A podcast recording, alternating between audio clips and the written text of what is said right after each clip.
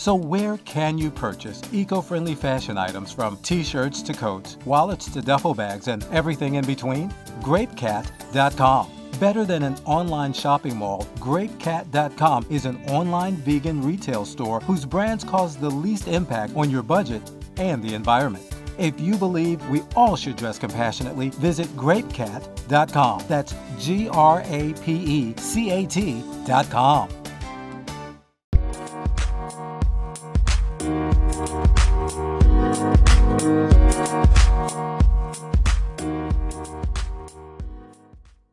Hi, this is James Lucas, and this is a vegan fashion and business podcast. Yeah, creating a vision, seeking our passion.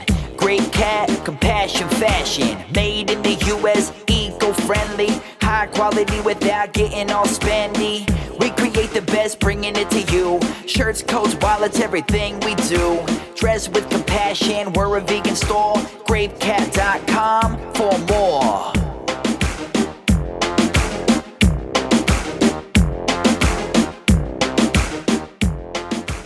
Hi, I'm James Lucas of GrapeCat. More and more conscientious consumers are looking for earth friendly clothing and accessories that help reduce their carbon footprint. At GrapeCat, we make it a lot easier for our customers to find what they are looking for all in one place. We do extensive research and bring high quality animal and environmentally friendly products to you through our online store. If you are looking for products that make a difference, visit grapecat.com today. On today's podcast, I talked to Rachel Atcheson, the director of campus outreach for the Humane League. Rachel talks about her journey from becoming vegan to an internship with the Humane League and some tips about how you can become involved in animal rights. Here is Rachel. So, what is your position at the Humane League? Currently, I am the director of campus outreach with the Humane League. What do you do in that position? I oversee a program of 30 students across the United States conducting veg advocacy on their campuses. So currently, um, my department is myself and my colleague Chris Gwynn, and we each oversee 15 students. Um, the schools that I'm at are mostly on the East Coast, but I have a couple West Coast schools.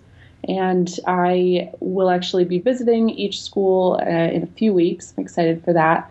But um, throughout the semester, those students will be conducting, um, uh, will be collecting Meatless Monday pledges, they'll be leafleting, they'll be hosting speakers, they will be getting um, op eds and letters to editors published in their student newspapers, they'll be conducting pay per views, they'll be doing a lot of a lot of different stuff. Why were you interested in working for the Humane League? I first started volunteering for the Humane League when I was in college up at Boston University.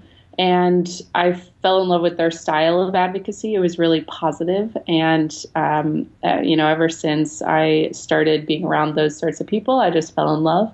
And now uh, here I am.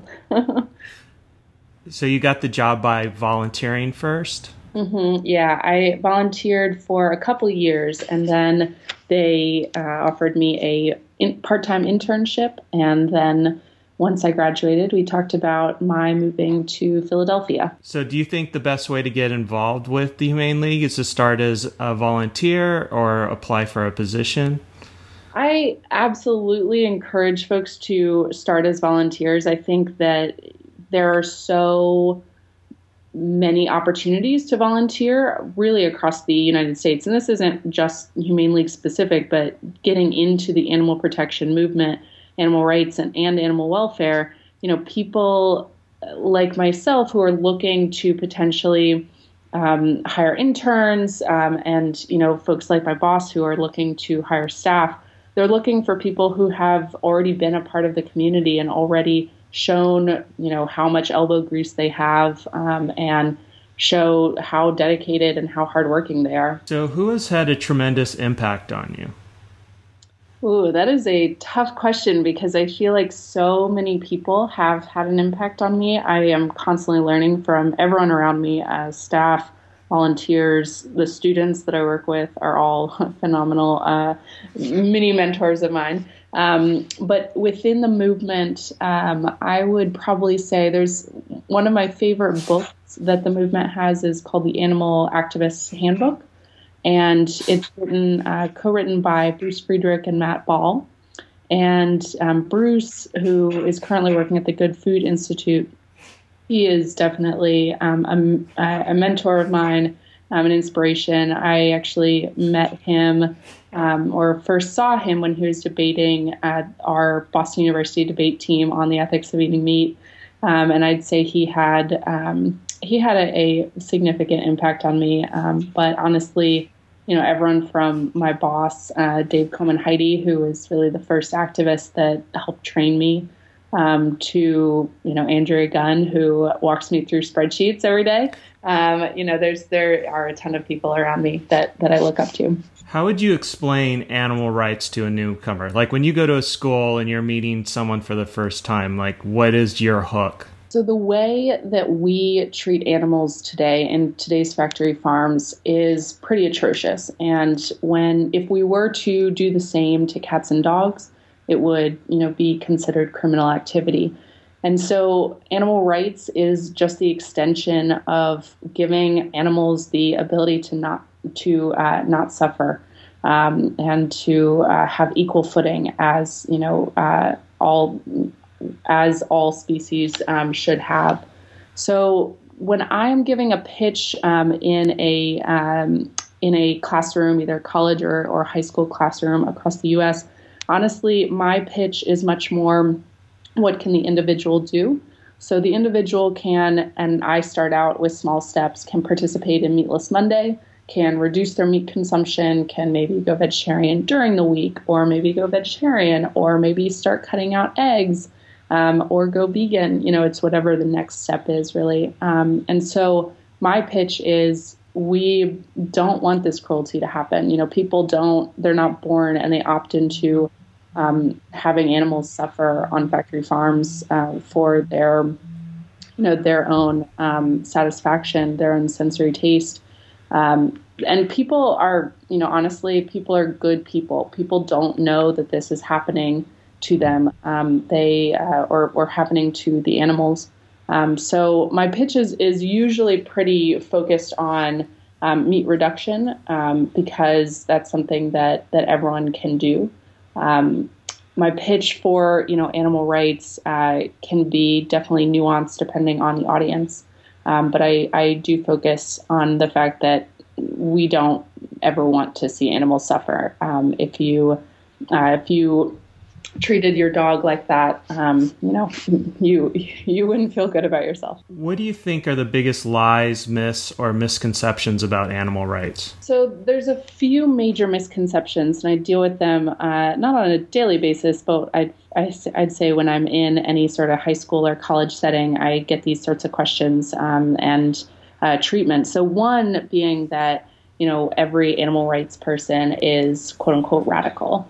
Um, and you know, if it's radical to treat people with compassion, then I, I would agree that I am radical. Um, but if it if it is kind of a normal thing to want to make the world a better place, um, which is I think what all animal rights advocates are doing, um, then I, would say you know we kind of we're not we're not as radical as as uh, people put us in that label in that box. Um, so I do think, um, you know, there's a mixture of, of why people think that, you know, veganism is extreme. Um, but uh, I'd say, you know, one thing that I have dealt with in training activists is um, the negativity. Um, factory farming is rough. And um, I know for myself, I struggle with depression. Um, and you know it, it, it has not helped um, that I learned about factory farming because factory farming uh, you know, obviously can be quite depressing um, uh, in reality.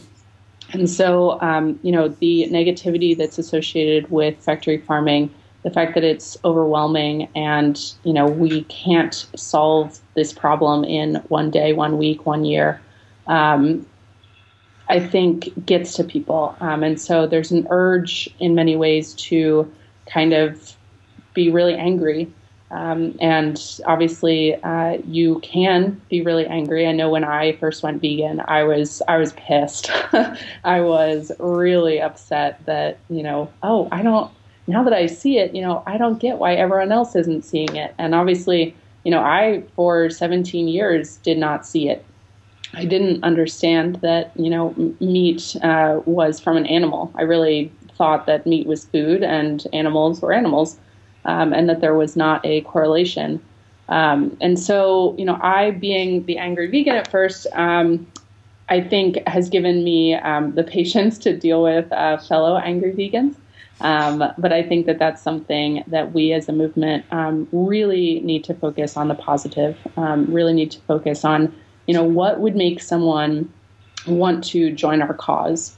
Um, and I know, you know, I personally love joining causes who, um, you know, are inclusive communities who um, make you feel like you're making a difference and, you know, just try and be as welcoming as possible. And so, one, you know, stereotype I think we get is is the angry vegan, um, and you know to a degree um, it's it's right. Um, but I think you know me and my work, um, I really try and dispel that myth. Um, the presentations I'm giving are always you know what is the next step you can take, um, and you know I'm I'm happy, I'm stoked about my diet, about my lifestyle. and I think expressing that is a uh, is a way to overturn that little stereotype. So that's one one part of the puzzle. Do you think we're radical because we're not we're going against what everybody's been marketed to? I think we are radical for a few reasons. One, definitely, um, this the norm is to just do what you're told. Um, the norm is to eat meat with every meal um, and to not really question much. You know, we are not um, i think education is so important um, but i don't say that i i was really taught to question as much as you know i am now questioning um, and so i think it's definitely us um, you know not going with that norm um, i think uh, you know how much we have to um, act uh, or ask for changes. So, I mean, when you go to um, a place that isn't veg friendly, is not in your Philly veg dining guide, um, you know, you're going to have to ask for, oh, can you hold the cheese, hold the sour cream, etc. Um, and just you know that amount of asking can definitely get overwhelming. I think I think that that is um, one reason. Uh, I think there have been you know radical contingencies. You know, whether what you're calling radical, um, you know, varies on the person. But I'd say the main reason is definitely uh, going against the grain. What keeps you interested in animal rights? Well, every new investigation that comes out is uh, is a new reason, um, an updated reason to keep fighting. Um, I think it's it's fairly easy to stay motivated in the movement um, because uh, of all the information that's coming out, but also all the positive stuff that's coming out. Um, the fact that you know, the day Beyonce uh, said, you know, oh, I'm uh, I'm eating plant based. You know, that was in itself exciting. Uh, one of the most popular women um, in the world saying that she's trying this out. Um, but seriously, every every good thing is just motivation that we're winning and we definitely are. Uh, it's amazing. I, you know, I will go onto campuses and um, just in general, there's a vegetarian or a vegan in every class that I teach, and you know that was not the case ten years ago. So, I think motivation number one is just the positives um, that we're that we're seeing. Motivation number two is definitely the community. I have found my best friends through animal rights and um, I couldn't be happier that I found such dedicated people um, to surround myself with. What drives you nuts about animal rights? What drives me nuts? Oh, what a question. um, one, I would say that change doesn't happen fast enough. Um, you know, uh, while I see while I see change, and while it's definitely visceral, obviously, you know, the fact that there are still nine billion animals in today's factory farms um, can can drive me nuts. What drives me nuts is people that argue with you that the animal cruelty is okay. Like they would never take a dog and do the same things that they're paying for people to do to other animals. Yeah, that that definitely jars me nuts. I guess so. I um, I run a vegan Twitter account um, that uh, I have now now grown to um, almost uh, thirty thousand followers, and I'm really proud of it. Um, but one of the funny things is just putting out these pro vegetarian, pro vegan tweets. Um, you know, I will get people to say outrageous things. Um, and so, just I think something um, that drives me nuts on a daily basis is dealing with dealing with naivete, dealing with uh, ignorance about the issue. Um, and that's that's something that you know I wish I was sitting down next to every person that tweeted a mean tweet or tweeted you know an ignorant tweet. Um, I uh, it that's definitely something that's that's frustrating. Yeah, I never understood the term ignorance is bliss until I became vegan, and your eyes are open to everything. You see like the cruelty, you see the the logic of eating things that we're not designed to eat. There's no reason we need milk. Yeah. It, it makes no it makes no logical sense why we have to have milk. Yeah. So it's kind of those things that drive me insane. Absolutely. What are a few resources you would re- recommend to someone looking at, to gain insight into animal rights? So, two books that I require all interns read for me um, are one, The Animal Activist Handbook, um, co-written by Bruce uh, Friedrich and Matt Ball, um, but two, Change of Heart by Nick Cooney is also a phenomenal read about the psychology of social change. So those are the two books. I mean, the the um, movies that are out, you know, thank God we're getting more and more. Um, so you know, the latest and greatest being, I think, Cowspiracy. Everyone is is in love with that, um, and I am too. I just wish that it didn't have. Uh, didn't have the negative stance against Meatless Monday, but besides that, um, absolutely phenomenal film. Um, so, you know, resources being documentaries. I show documentaries to my family, my friends all the time. I'm always asking them, hey, do you have a Netflix account? Awesome. Can you watch Forks Over Knives? Ooh, or, you know, uh, so Forks Over Knives if they're health focused. And then, oh, can you watch Cowspiracy if you're uh, animal focused or environmentally focused?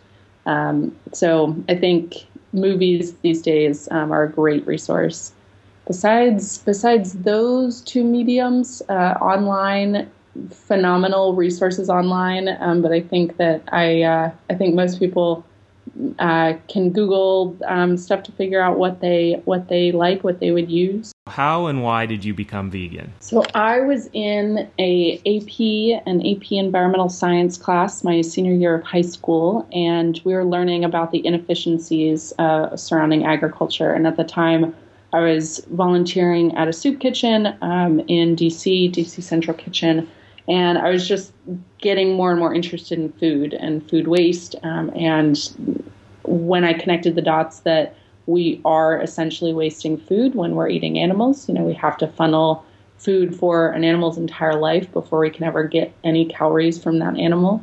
Um, and with beef, you know, you are losing 90% of all energy that you're putting into the cow. And so when I learned about the inefficiencies with animal agriculture, it just kind of blew me away that mainstream organizations weren't paying attention to this. You know, we've got world hunger organizations all over the world, and yet this message of, hey, let's turn to plant based agriculture, let's save so many crops. Um, let's give those crops to, to the you know to third world countries. You know that sort of information just blew my mind. Um, and so um, after I learned about that, I decided to go vegetarian. And then once I was vegetarian um, for a few months, I started to think more about animals. Um, I think that once really the chemicals were out of my system and I started thinking about how easy it was to be vegetarian, I think it was much easier for me to wrap my head around being vegan. Um, and so then I just took the plunge toward veganism. And, you know, food wise, um, veganism is just as delicious, if not more delicious, because you expand your palate so much. I was definitely a meat and potatoes person before I went uh, vegetarian and vegan. And then now, you know, I love ethnic foods. Not that you can't like ethnic foods if you're eating meat, but at the same time, you know, you you fit a mold, um, and I, I, think that it's much easier to stick with that mold if you are eating meat, as opposed to really varying your diet if you're vegetarian or vegan. Um, so that was that was my little transition of veganism. What do you think is the number one reason people fail at being vegan? So there's a few top reasons I think people fail. First of all, if anyone is interested, I know Faunalytics came out with a recidivism study a, about a year ago, I would say, and that study goes over in detail, um, you know, the top reasons that people quote unquote fail at veganism, um, and some of them being social. You know, we are living in a world where ev- since everyone quote unquote is eating meat you know, we can feel definitely overwhelmed um, about um, about our diet and about going out to eat and about being judged by our family and friends. So I think one part is definitely social. Um, another part is that you know it's uh, a, very different to cook the way that we cook. It's it it shouldn't be different, and it comes to be really easy. Um, but at first it's different um, and so just the time intensity of it at first um, can be daunting what is your biggest victory my biggest victory i'd say on a personal level uh, my father when i told him i was going vegan he asked me to move out um, and now my father is a uh, is a pretty hardcore vegan. Um, he uh, absolutely loves um, nutrition, and so um, our entire family struggles with um, type 2 diabetes and obesity. And for him to have taken such an interest in nutrition and, and be talking to his family about it as well, I think was um, a huge victory, uh, just absolute 180. Um, but then on a um, professional level, um, starting this program, the Campus Outreach Program, you know, we are reaching students sometimes in the middle of nowhere. I, I um, am working uh, with a few students, for instance, in Boise, Idaho. Um, now, while it is the most liberal city in Idaho, um, it's still in Idaho. Thank God ag-gag was overturned there, but nonetheless, you know, it's it's not exactly your most receptive audience. Um, and yet we have a student advocating for for veganism on his campus, and that's so exciting. Just to give students the tools to enact change. I have absolutely loved working with them. It's a really fun program, and um, I'm just I'm really really proud of it. I think that's a huge victory. How is the Humane League fighting ag gag? So the Humane League doesn't directly work on ag gag. We um, give support to organizations who are. Um, but you know, in North Carolina, for instance, our Charlotte office was pretty involved with helping um, fight ag gag there. Um, but we ourselves are not as focused. We give auxiliary support. What are you grateful for?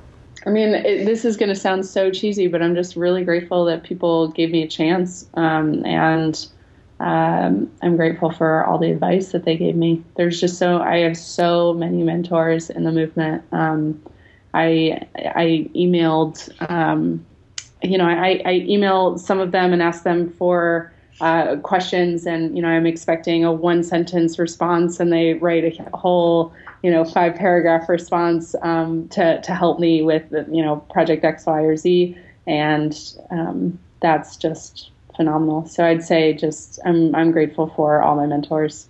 If a student teacher or school want you to come speak what is the best way for people to connect with you? So I can be reached via email um, at any hour of the day uh, at r atcheson, so r a t c h e s o n at thehumaneleague.com. Uh, and you know, I am also on Facebook. I'm on Twitter. Um, so there's there's a number of ways to get in touch. I definitely urge any um, teacher to get in touch. Especially we give presentations in high schools and colleges. Um, just just in, in two weeks, I'll be delivering a presentation to um, a class at James Madison University, and it's a 300 people class. Um, and I'm so excited. It's um, a, a, wireless mic and everything. It feels much more like a TED Talk than just uh, teaching to a college class. Um, but you know, there's so many opportunities that teachers can get involved. Um, students, I urge college students across uh, the U.S. to apply for our program.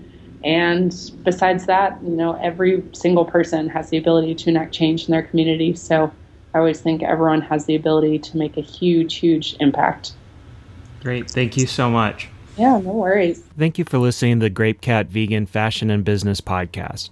If you enjoyed today's episode, you can find the show notes at grapecat.com. Do us a favor before you go, please take a few seconds to rate this podcast. It is a key way to get this podcast higher in the ranks, which will make it more accessible to people who truly need this information. Thank you so much for taking the time to do that. Make sure you never miss a future episode of this podcast by subscribing. If you have any questions or guest ideas, please send them to podcast at grapecat.com. Thank you for dressing compassionately. Yeah, creating a vision, seeking our passion. Great cat, compassion, fashion. Made in the US, eco friendly. High quality without getting all spendy. We create the best, bringing it to you. Shirts, coats, wallets, everything we do. Dress with compassion, we're a vegan store. Grapecat.com for more.